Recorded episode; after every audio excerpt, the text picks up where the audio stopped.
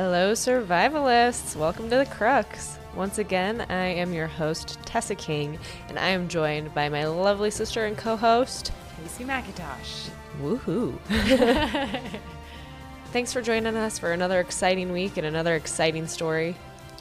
Always exciting. Yeah, we love you. that is true. Just thank you for listening. We appreciate you. We really do. There were five attempts to climb K2 before it was successfully summited. Charles Houston, a doctor from the US, had previously led an expedition in 1938 that had nearly been successful, but was unsuccessful. Nearly, but not quite. Not quite there. He was able to assemble a team to try again a second time in 1953. They were near to summiting the mountain when disaster struck.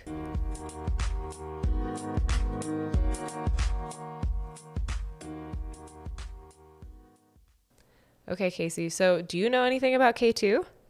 I don't know a lot about K2, but what I do know is that it's an extremely difficult climb and that there have been a lot of attempts. And I've heard that it's more dangerous than climbing Everest. I've heard that. I don't know if that's true.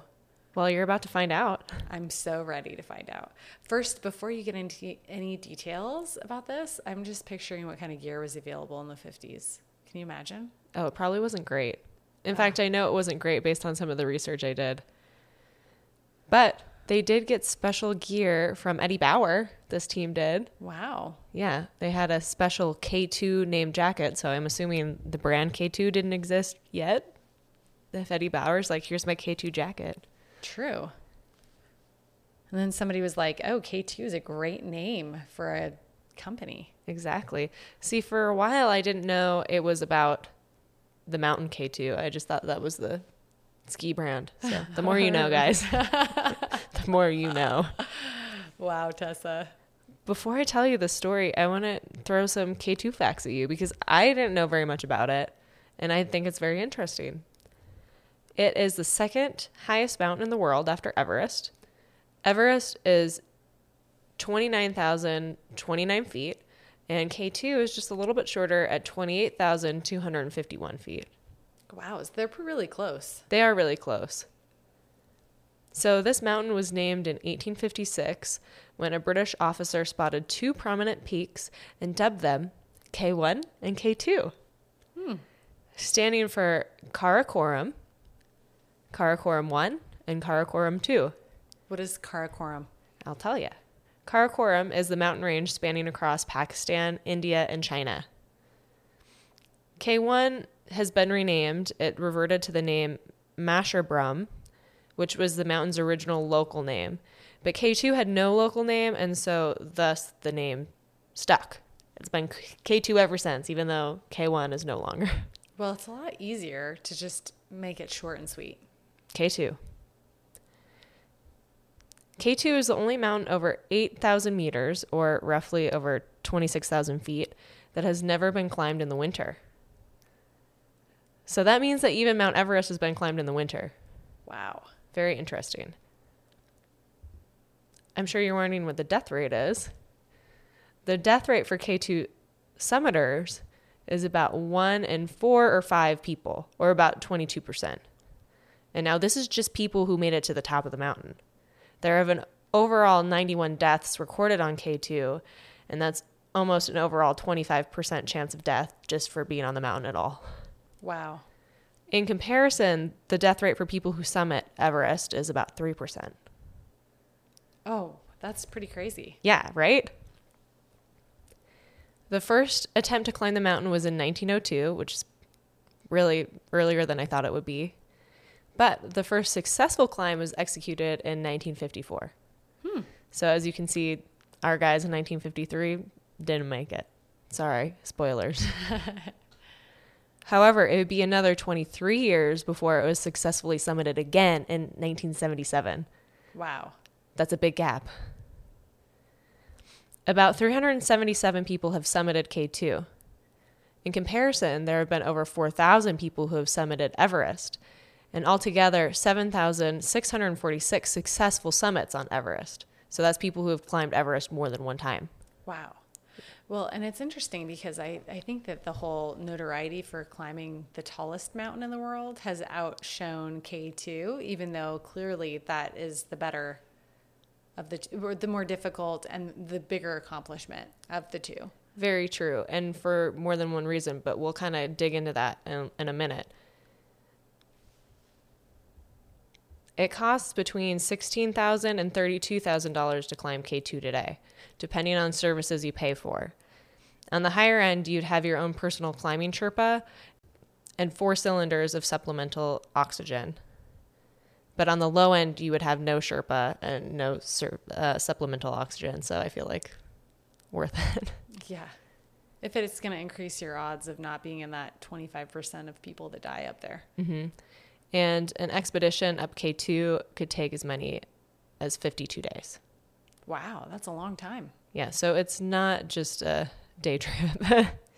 That's crazy. and just as a side note, I was reading online that actually the second summits or the seven second tallest summits in the world are more difficult than the seven summits that we talked about in the Beck Weathers episode. Hmm. And probably just because of, like you said, the notoriety. Yeah. Okay, so I just wanted to do some comparison between K2 and Mount Everest. Oh, please do. I was actually really curious. I'm sure you were. That's why we're digging it. what do you think makes K2 more difficult than Mount Everest? Just if you could throw me a guess. I want to say it has to do with like latitude or something Okay. because the weather is worse, maybe? Okay, that's a good guess. Any other input, insight? No, I don't think so.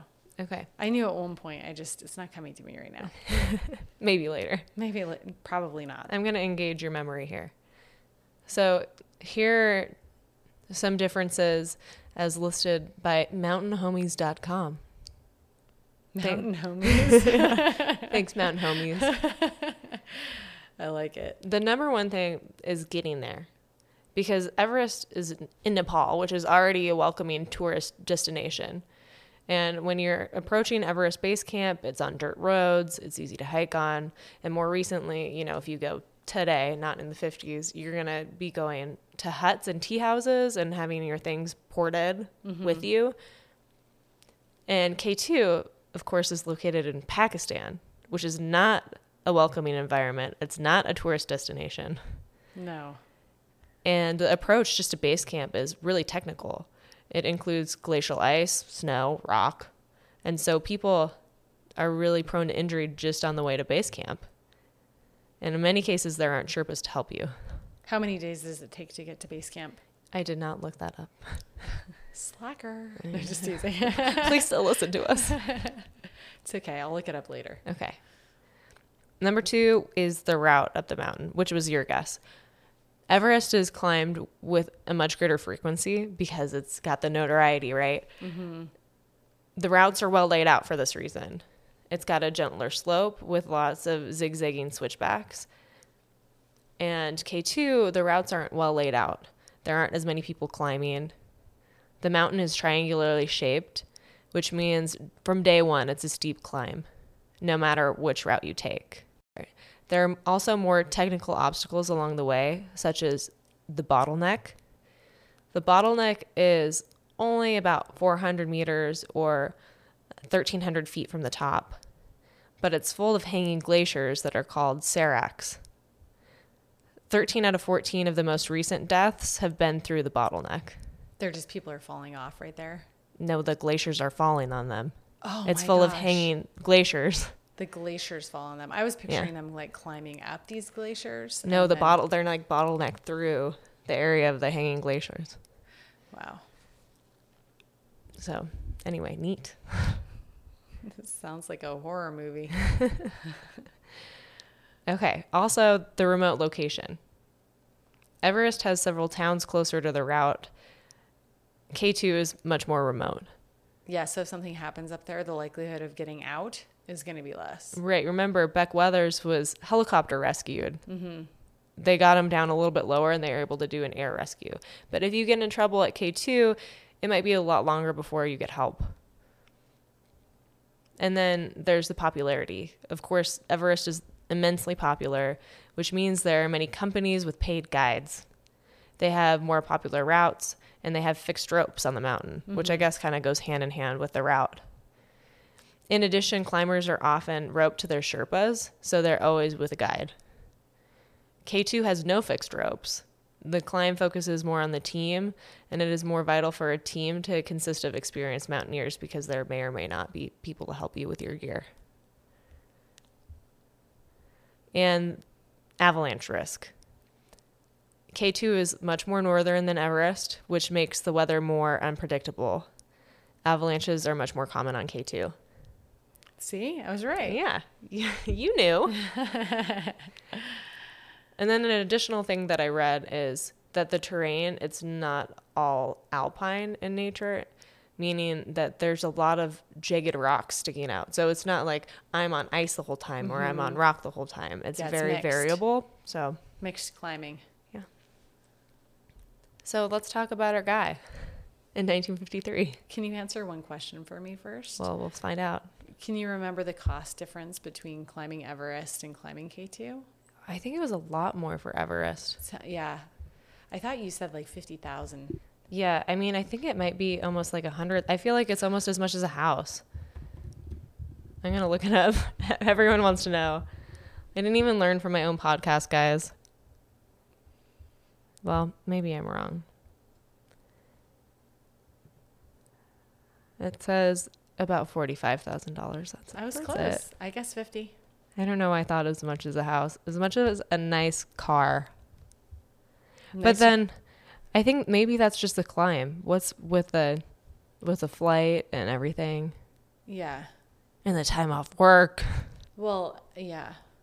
I thought that you said $45,000 or somewhere in that range when Beck Weathers went, and that was in the 90s.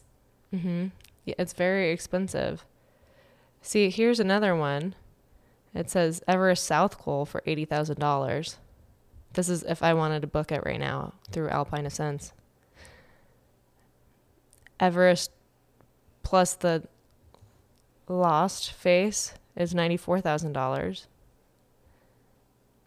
Anyway, Yeah, so you were right. thanks for putting me through that rabbit hole. It was really important. it was very important. Okay, back to 1953. Okay. Going in my time machine. Mm-hmm. So, Charles Houston, which is spelled like Houston, but I watched a documentary, so I know it's Houston, had grown up climbing in the Alps with his father. His parents helped instill a love for the mountains and outdoors. When Charles was just 12, he walked with them from Geneva to Chamonix. Sorry. Chamonix. Cham- Chamonix? Okay, I'm sorry. Which is 56 miles with his parents. Wow. Can you imagine taking a 12 year old that far? Can you imagine going that far with your parents? I would say no. Mm. Don't want to even think about that. Maybe a lot of complaining. I mean, I love you guys and all, but it's kind of a lot of family time.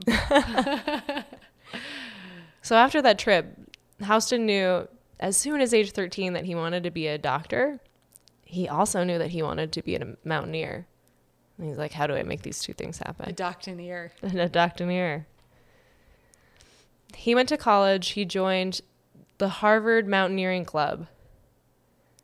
During the 30s, he was involved in many notable climbs, such as more, uh, such as Mount Foraker in Alaska, and Nanda Devi, which is in India. Nanda Devi was the highest mountain climbed on Earth at that time, which was in 1936. Wow. Yeah. Unfortunately, during that time, uh, Houston fell sick with food poisoning and he went down rather than finish the climb himself. So he was a part of the climb, Ah. but he didn't summit. Can you imagine a worse place to have food poisoning? I mean, I'm sure there is one, but like that would be a horrible, horrible place to have food poisoning. I know, especially when it's history making. Yeah. Yeah. And I watched uh, a talk that he did in Vermont, Charles Houston. And he was talking about how he was always trying to skip out on school early, like six weeks early, so he could go do some big climb. So he'd be like, hey, can I take my exams now so I can go leave? Wow. I don't think that would fly today, but it's pretty cool.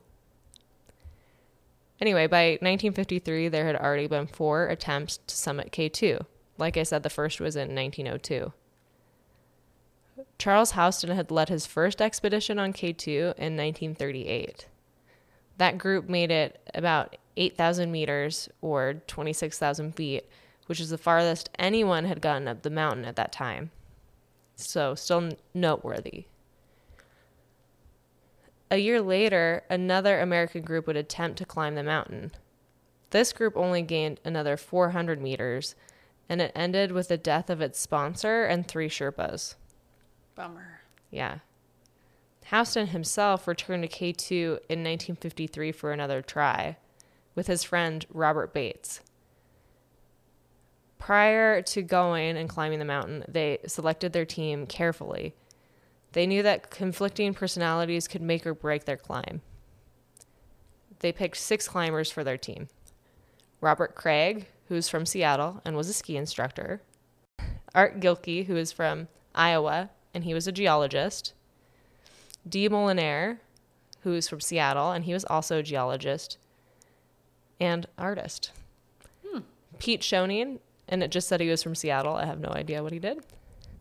Uh, George Bell, who is from Los Alamos, who is a nuclear scientist, and Tony Streather, who is the standout because he was an English army officer Oh. or wild card. this expedition was privately funded. The team had some corporate sponsorships, but they mostly came in the form of food and equipment. Hey, Eddie Bauer. Altogether, it cost about $32,000 for them to do this climb. All of them. Yes. But according to the inflation calculator on Google, that would be about $362,000 Wow. today. I'm so impressed that you looked that up. I was curious. So I say that's pretty expensive. I'd Yeah. I mean, divide that by eight, it still seems expensive. It's a lot of money. Getting to the mountain was a feat itself. They met up with porters and arranged the porters with all their gear, and they had to cover a lot of ground to start their climb, including crossing several rivers with rafts. They established the base camp at the same spot where they camped in 1938. This was the last spot that they would have good access to water, so it was a final luxury to bathe before their ascent.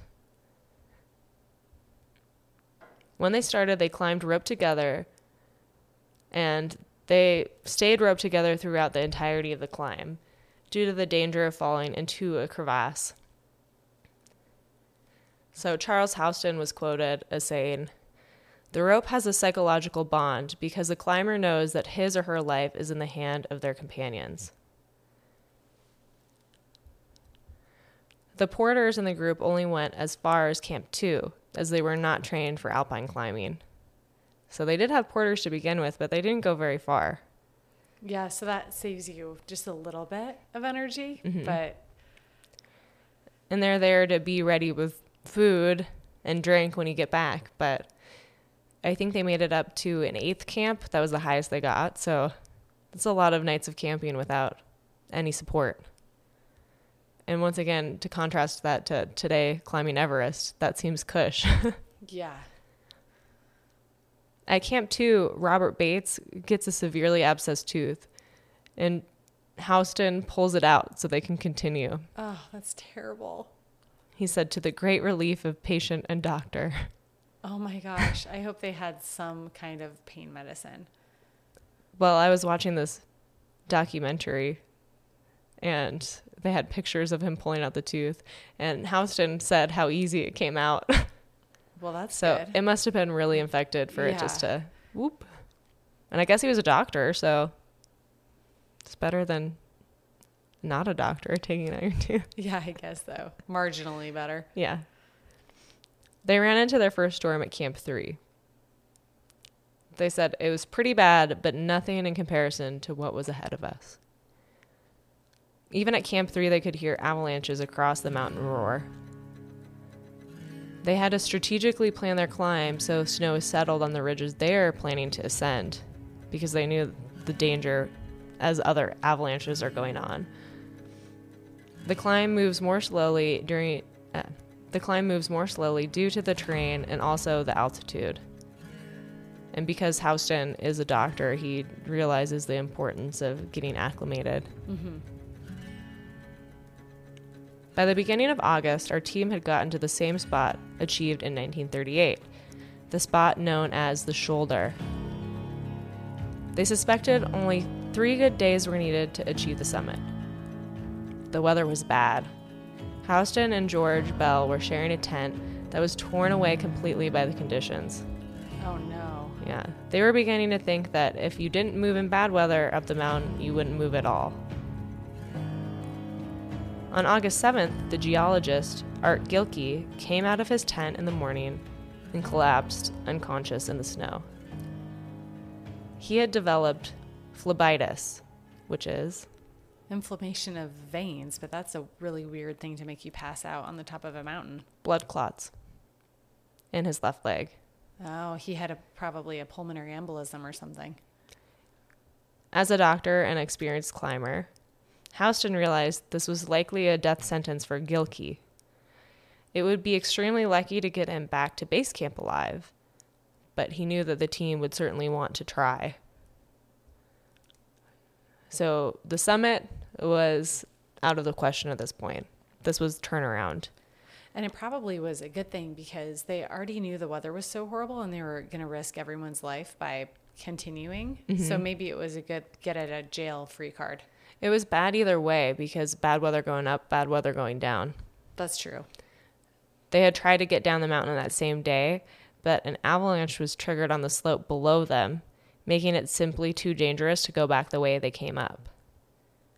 The weather delayed the team for an additional three days. The avalanche danger was too high for them to risk leaving their camp. The group had also found an alternative route to go back to the camp below, camp number seven. But they still had to wait several days for the storms to continue and be in a good enough state to climb down. And in that time, Gilkey's condition steadily worsened. His right leg became involved, and the clots eventually carried to his lungs. The team felt they needed to move as they were also feeling weak, undernourished, and dehydrated. So the team wraps Gilkey in a sleeping bag in the aforementioned smashed tent. They begin to inch him down the mountain in a raging blizzard. The team moved through a narrow gully where they were almost taken out by an avalanche that went over their heads. And in listening to this documentary where all these guys are recorded talking to each other, explaining the events, some of them are like, I don't know how we got through this. It went over us and people were still standing. I don't know. That's crazy. it is pretty crazy. And here it just kind of glossed over. So, like, yeah, we missed an avalanche. Yeah. Hmm. The team had lowered Gilkey over a cliff and onto a steep ledge below when George Bell, who had frostbitten feet, slipped. This drug his rope mate, Tony Streather, with him and dislodged other members of the team. Oh no. Once off the slope, they would drop hundreds of meters and to the glacier below. yeah. But luckily, there was a sudden jerk, and miraculously, we were all held. That was Tony Streather who said that. Robert Bates was quoted saying, It was like falling off a slanting Empire State Building six times as high as the real one. Five falling climbers were halted on the lip of the abyss by the skilled belaying technique of Pete Schoening, who is not only supporting the weight of the climbers, but also Gilkey, who was suspended below. He was about 200 feet above the group. Tony Streather said, It was really remarkable that Pete was able to hold all five of us. If Pete hadn't done that wonderful job, he would have been pulled off himself. Houston was in bad shape. He lay unconscious on a narrow shelf. His friend Robert Bates was able to rouse him. When Bates had come to an abrupt stop, he had unroped himself and made his way to Houston. Houston was very disoriented and had no idea where he was. He kept asking, What are we doing here? over and over.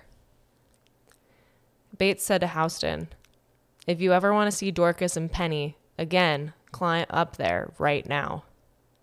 Dorcas and Penny are his wife and daughter. He ordered Houston to climb the last 50 meters to camp, so back up. The group were shocked at their own survival. The climbers, exhausted, made their way back up to the nearest camp, Camp 7.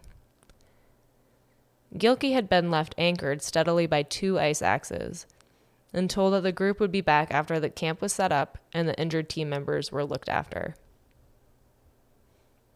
We were all terribly weak and having some sort of trouble, said Bates.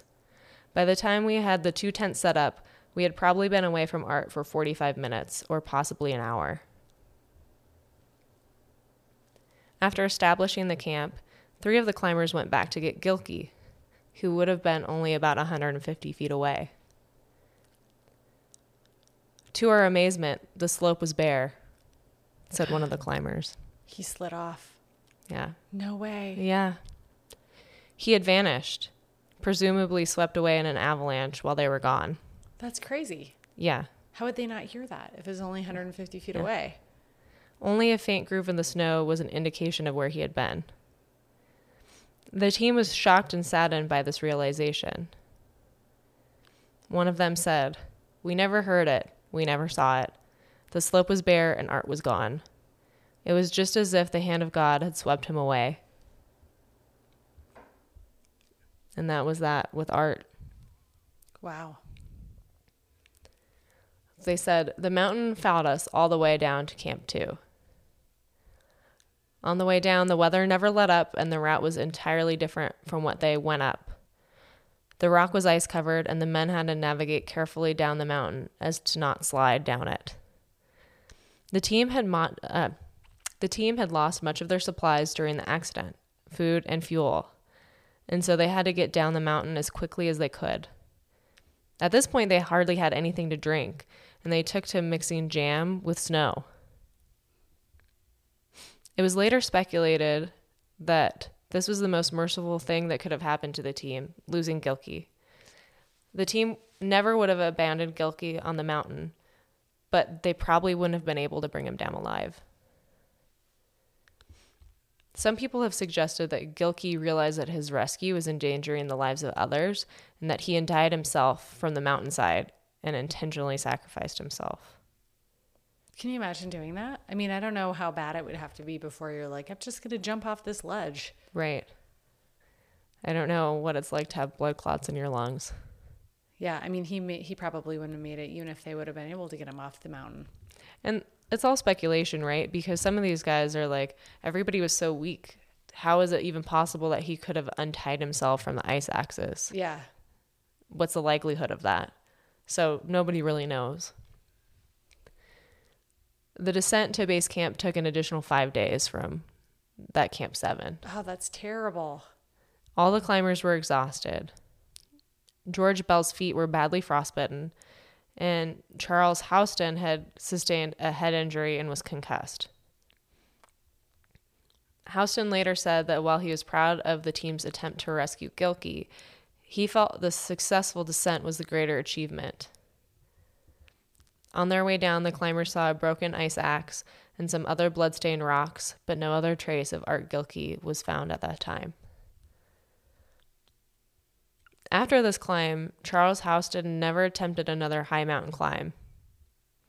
In fact, a year after, K2 was finally summited by an Italian expedition. So, kind of a bummer that it ended up that way. Yeah, but he also has a family. So, I mean, I guess a lot of these people do, but that was probably enough for him. hmm And in this doc I watched, he said that this climb was the turning point for him. That makes sense. Well, yeah, and he settled into teaching medicine at the University of Vermont, and he became a great authority on altitude sickness.